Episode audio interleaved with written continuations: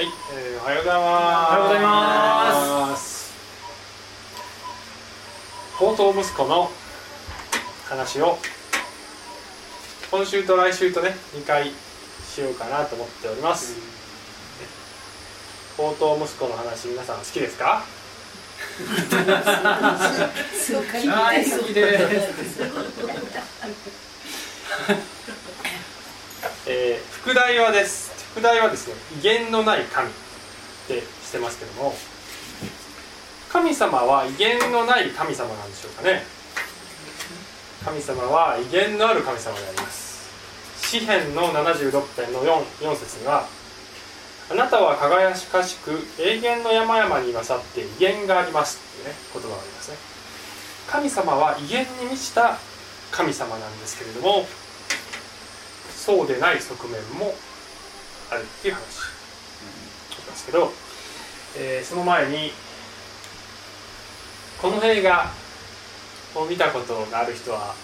いないかもしれませんね、はい、ブルース・オールマイティっていう、ね、映画ですね。ジム・キャリーってこの人有名でしょ？この人有名な人です。モーガン・フリーマンっていう人も有名ですね。よく出てます。ハリウッド映画ですけどこの映画はですね、えーこのねモーガン・フリーマンが人の形をとって現れた神様の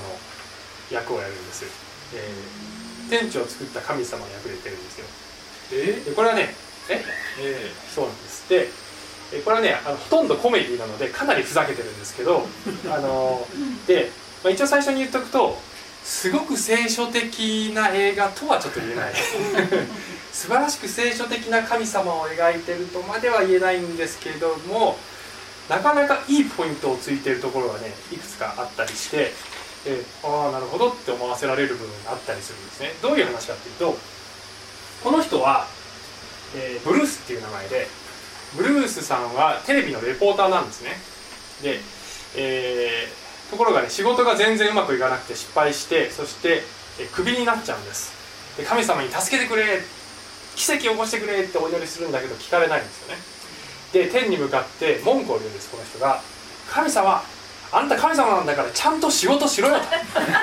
神様の仕事しろよ」と「全然してないじゃないかよ」クビになるべきは俺じゃない。あんただよ。っていうふうに天に向かって文句を言うんですこの人がね。すると不思議な導きでこの人は本物の神様に出会うことになるんですね。で、えーこのモーガン・フリーマンが演じる神様が、えーまあ、かなりね、えー省略しして簡単にシンプルにして言ってますけどじゃあ君がこの仕事やってみたらいいよ。っていうふうに言うんですね。でこれから君にブルース君君に私のこの全能の力を与えよう。私はちょっとバケーションに出るからっつって。で君がちょっと世界を治めてみなさい。っていうふうにね言うんです。で、えー最初はこの人はもうパニクっちゃうんだけど、まあ、その意味が分かってくるんですね。でその時にその時にルールが一つあるよと。人の自由意志は侵害してはいけないということは守ってください。君は神様だけど人の自由意志は、えー侵害してはいけない。このルールを守ってください。っていうふうに言うんです。で彼が今度は神様になるんですね。で神様になって彼が何をするかっていうとまず自分をいじめた相手に復讐するんですね。そして自分の肉の欲求を満たすんですね。そして仕事のライバルに恥をかかせるんですね。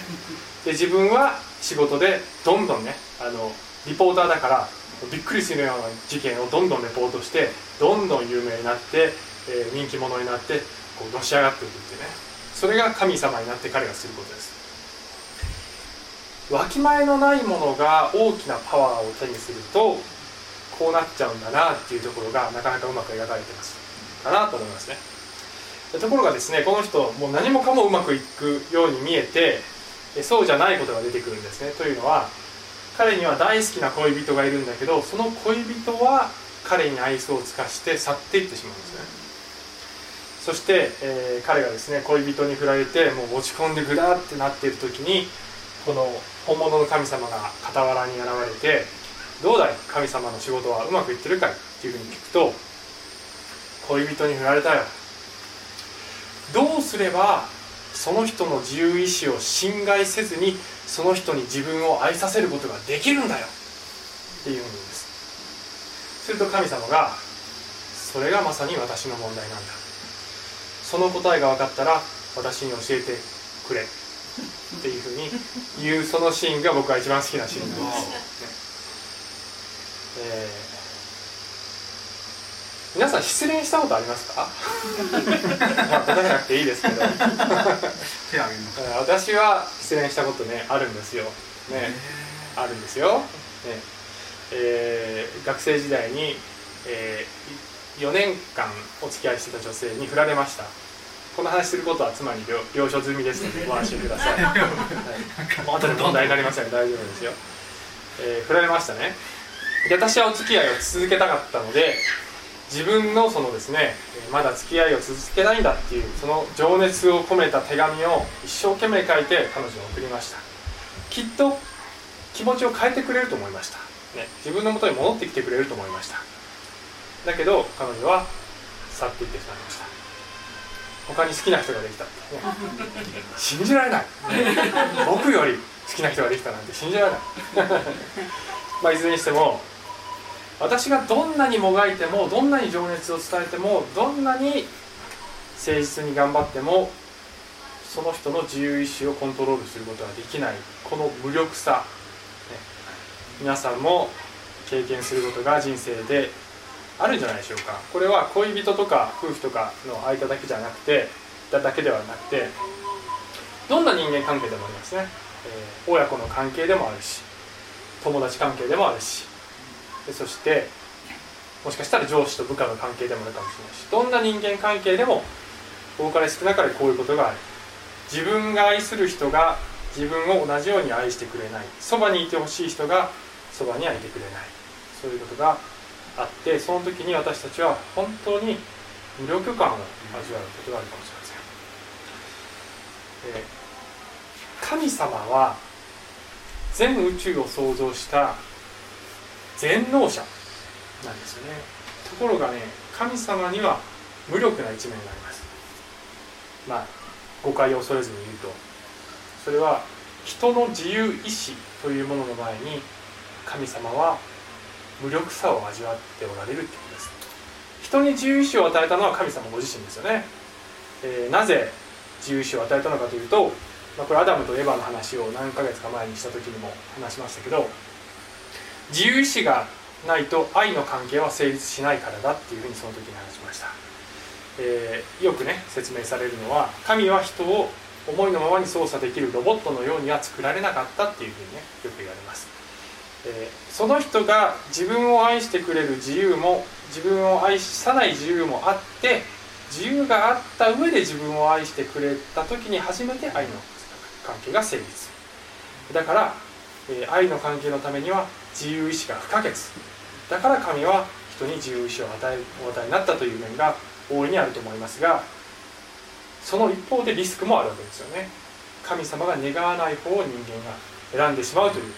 実際そうなってしまったわけですけど。その去っていく人間の前に神様は無力で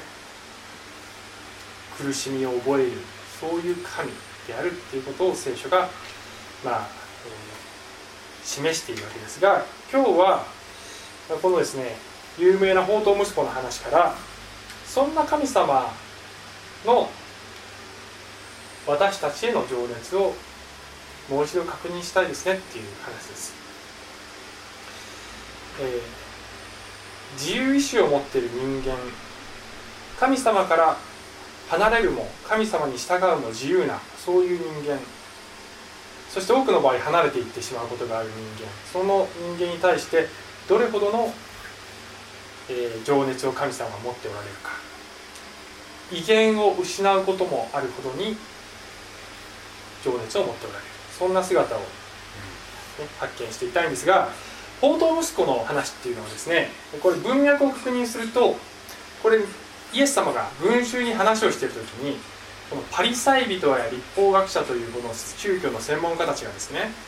イエス様あんたはあの罪人とかあの酒税人とかああいう悪いやつらと付き合ってるじゃないかって文句を言ったっていうところから話が始まってイエス様が3つの例え話をするんです。で宝刀息子の話にこの2つの話が出てきます。これも有名な話ですよね。100匹の羊のうち1匹がいなくなりました。羊飼いは探しに行きましたっていう話。そして 10, 10個の銀貨のうち1個がなくなった、えー、一生懸命探して見つけたら近所の人も集めて喜一緒に喜んでくれって言った。そういう持ち主の話です。いずれも持っていたのに所有していたのに失ってしまったという話です。そしてこの話に続けてこのクライマックスでこの宝刀息子の話が出てくる。同じように失ってしまう大切なものを失ってしまう話です。はい、えそしてこの話がね出てきますけれども、え読んでいきますけどね。イエスはまたこう話された。ある人に息子が2人あった。弟が父に「お父さん私に財産の分け前をください」と言った。それで父は寝台を2人に分けてやった。寝台ってあんまり使わない言葉ですけどね、まあ、財産ということです。えこれはですねこの弟のこの行動は、えー、こイエス様はユダヤの文化の中で話をしているのでユダヤ的な文化の中ではこれありえないことだそうですよ、えこんなことはねあの父親が普通財産というのは父親が死んでからもらうのがまあ、まあ、普通のパターンですね。で父親がまだピンピンしてる間に財産を、えー、分けてくれっていう。しかもこの後この人はですねこれをお金に変えてしまうっていうことは分かりますけど別に財産っていうのは基本的には土地なわけですよ。で土地のその、えー、を分けてもらってもそこから出てくるその産物に関してはまだ父には所有権があったりするんですが、えー、彼はそういうこともせずにそれを売っ払ってお金に変えてそして、えー、好き放題してしまうっていうね。そういう話です。でこれはこの聞いているユダヤ人の聴衆から見れば何通息子だっていう話ですね。で、えー、この話を見るとこの息子まあおそらくは独身の設定で描かれてますので独身ということはユダヤの社会ではまず間違いなく18歳以下だろう早く結婚するからね。だから世間知らずで、えー、何も分かってない若造が大金を手にしてしまうっていう話ですよ。でさっきのね映画の話でも言いましたがわきまえのないものが大きなパワーを手にするとどうなるかっていうとそれをきちんと使うことができる人ならいいんですけどもえー、それができない、えー、そういう知恵を持っていない。それをただ単に自分の肉の欲を満たすために使ってしまうということになっていくわけです。父親は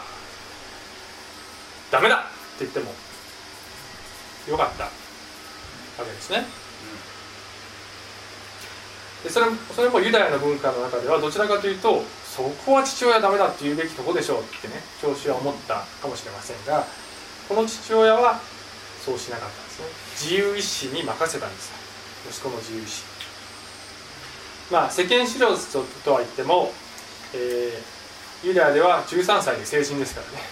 ですから、まあ、大人として扱ったのかもしれません。自由にやったらいい。だけど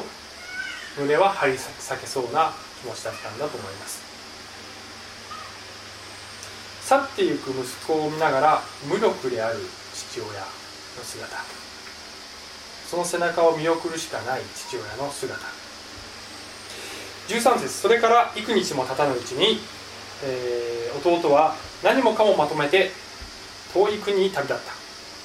この遠い国というのはこれは物理的に遠い国ではなくておそらくは、えー、違法人の世界っていうことですね。違法人の世界。後でね豚の世話をするっていうところが出てきます。えユダヤ人は豚を飼いません。だから、え彼が言ったのは違法人のところです。でこれもユダヤの文化的に言えばどんな地の果てに行くよりも遠いところに行ったようなものです、えユダヤ人が違法人のところに行くっていうのはこれはもう全然違う手の届かないところに行っちゃったっていうね、えー、祖国を捨てたっていう。そして神様も捨てたっていう。そういうことを意味することです。そしてそこで放蕩して湯水のように財産を使ってしまいました。どんなことをしたかっていうと今日は触れませんが来週の場面ですけどもお兄さんに言わせれば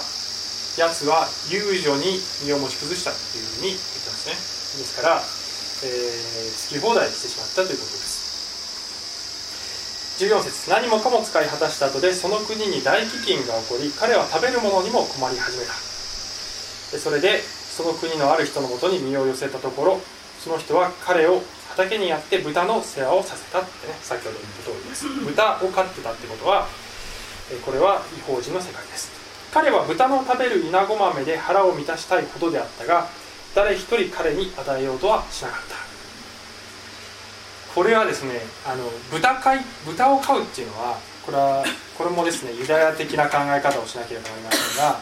これは最低の仕事ですね。もう絶対にもうこんな惨めな仕事はないっていうぐらい惨めな仕事でしかもその豚の食べ物を食べたいって思うっていうことはもうとことんまで落ちぶれたっていうそういうそういうことですよ。これ以上ないぐらい惨めな姿になったっていうねことです。えー、そしてその後で、えー、天気が訪れますね。天気が。しかし彼、えー、しかし我に帰った時彼はなんですよね。我に帰る、うん、我に帰る、まあ、訳に翻訳によっては目が覚めた時ってね、うん、あのなってるところ何やってんだ俺っていうそういう瞬間ってねえー、あるんじゃないですかね人生がね。こんな状態でいいんだっけっていう。違うよね。これ絶対自分が生きるべきそういう姿じゃないよね。っていうことにはたと気づく。そういう瞬間が私たちの人生にもあるかもしれません。彼はそういう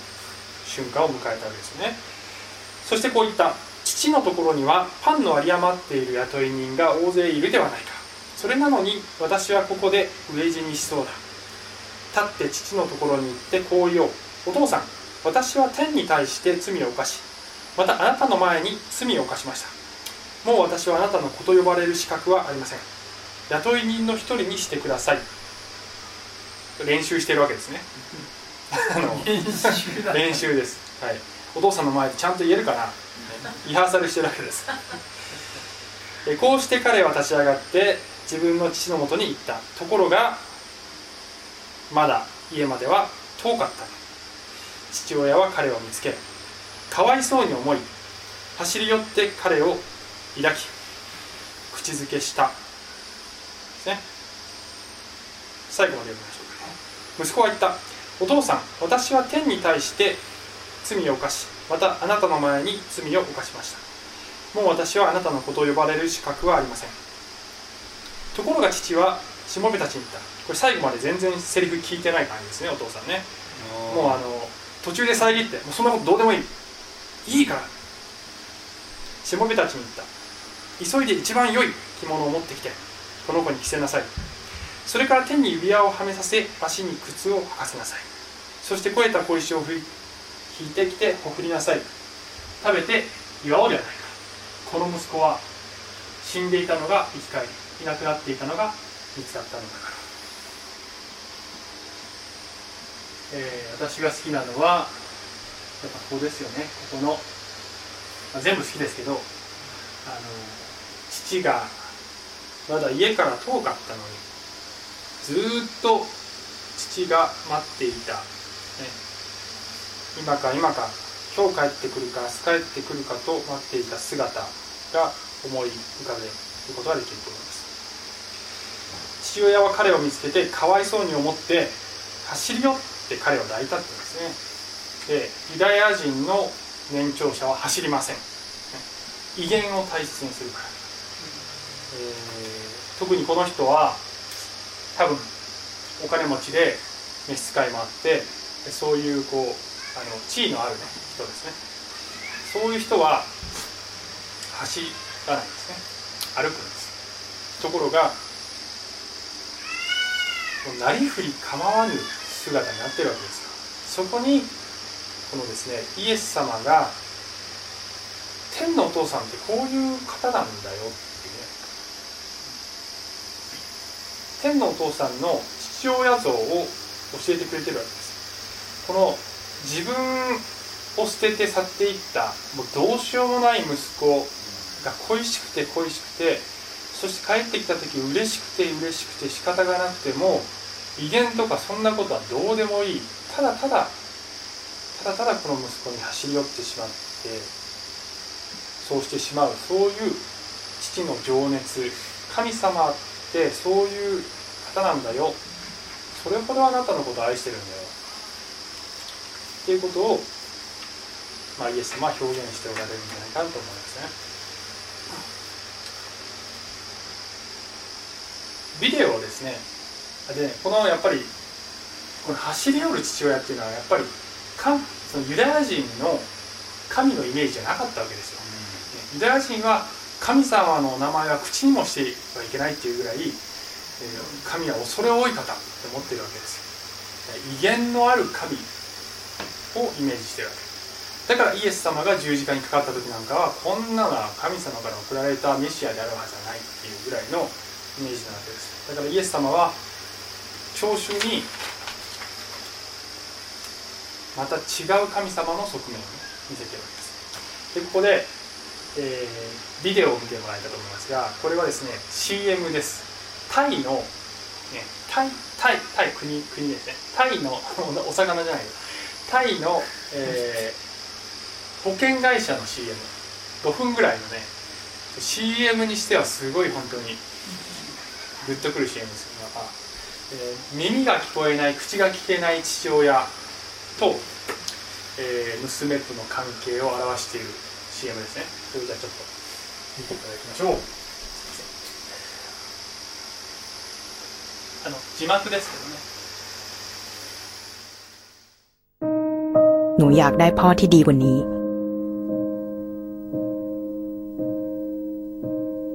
พ่อที่ไม่เป็นใบ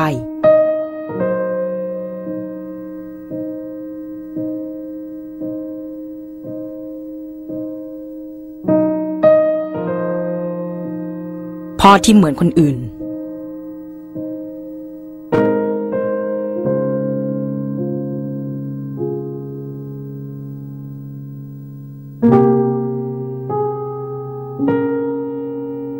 อที่ได้ยิน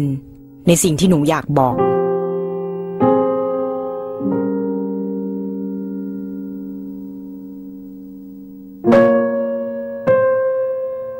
พ่อที่พูดได้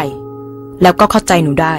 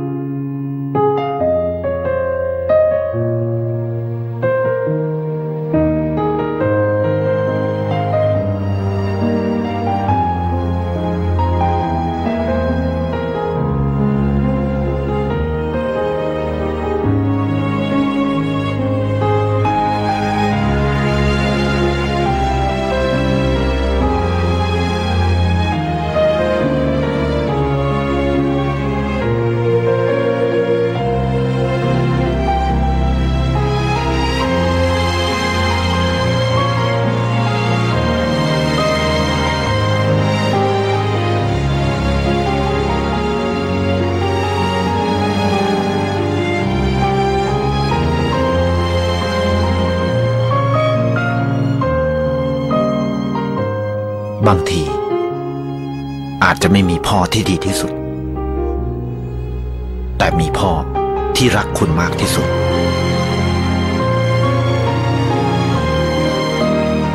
ดูแลคนที่ดูแลคุณ ไทยประกันชีวิต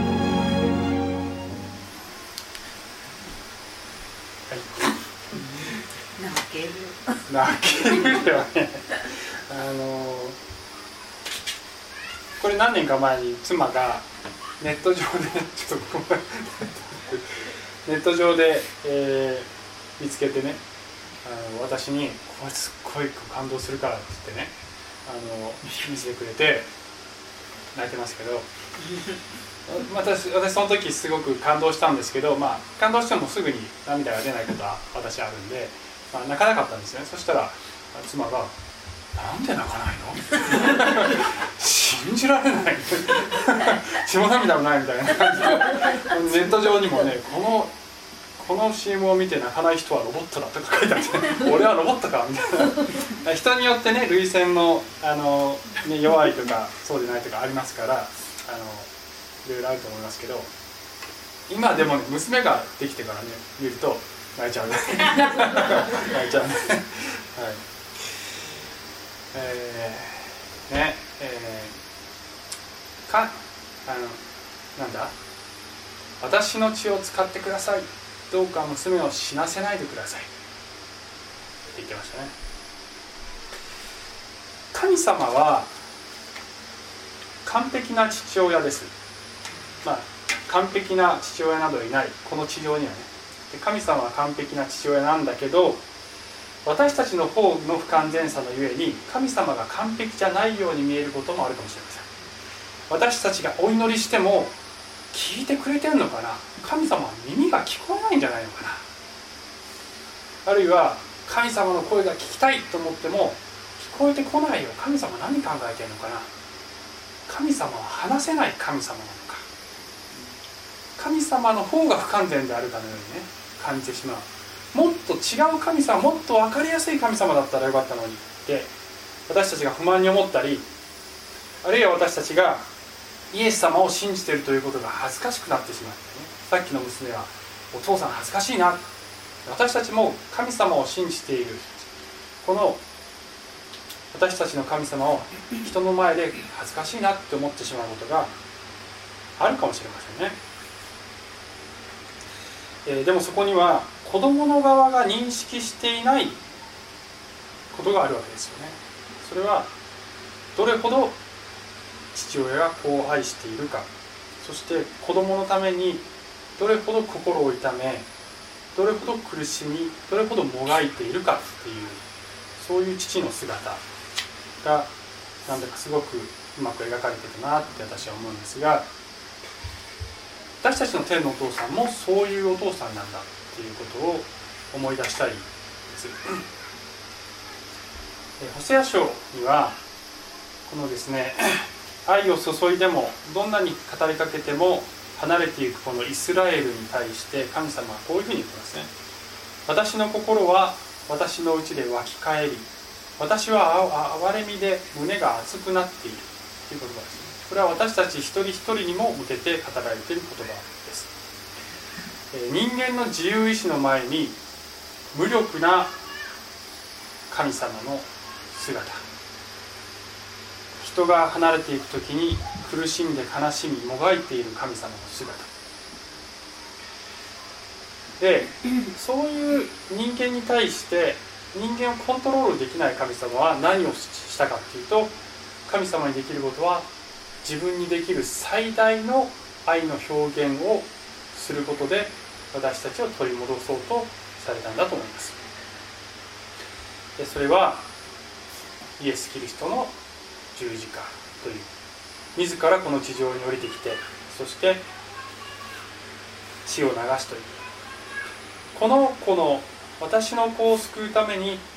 私の血を使ってくれ。と神様がおっしゃってくださった。ということだと思います。その姿は全く威厳のない姿だと思いますね。イザヤ書。これは、えイエス様の受難の予言ですけれども彼はこれメシアの予言ですけどね。彼は主の前に若枝のように芽生え砂漠の地から出る根のように育った。彼には私たちが見とれるような姿もなく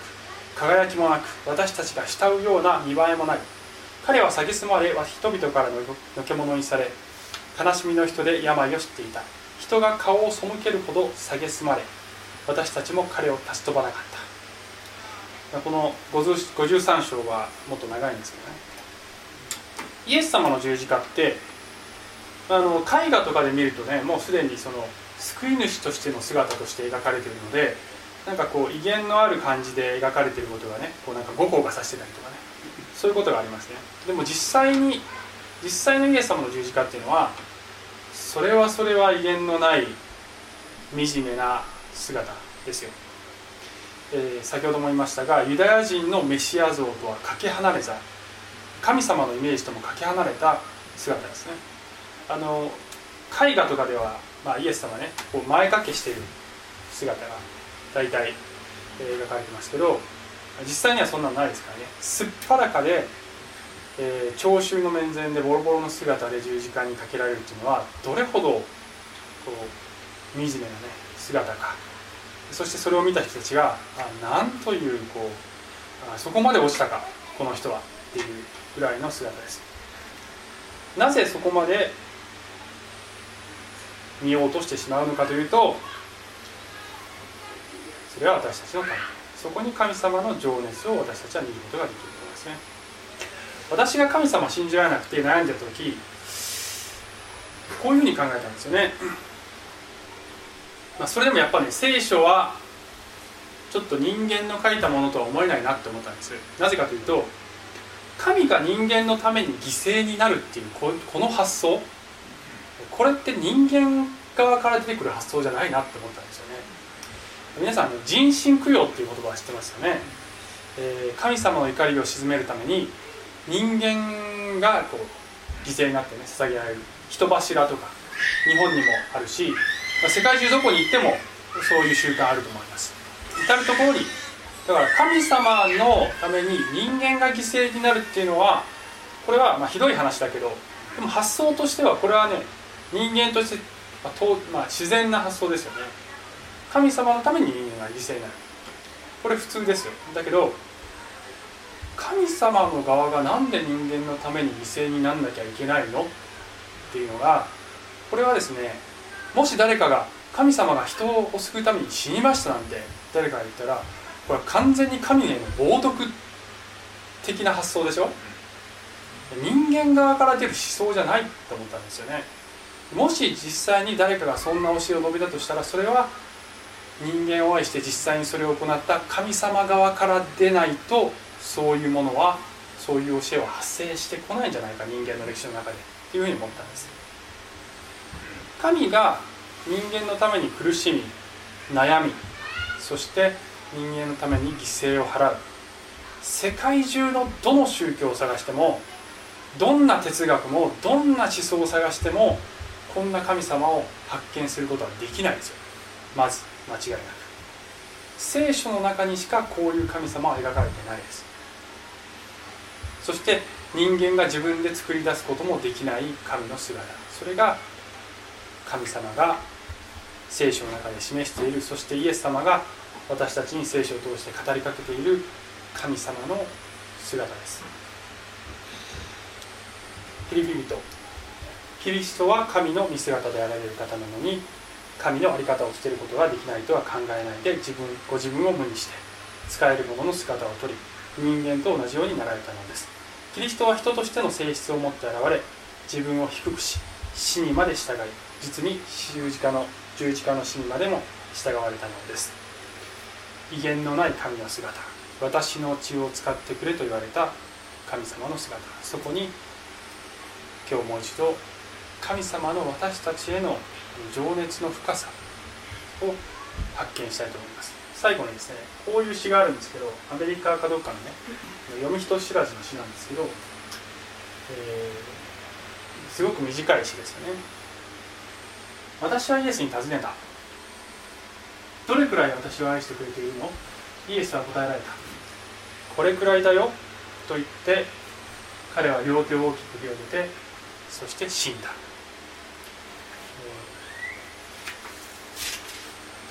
神様の情熱に戻る時に私たちも神様への情熱を持ち続けることができるんじゃないかと思います。こんな神様を賛美しようじゃないですか。お願いします。愛する天のお父様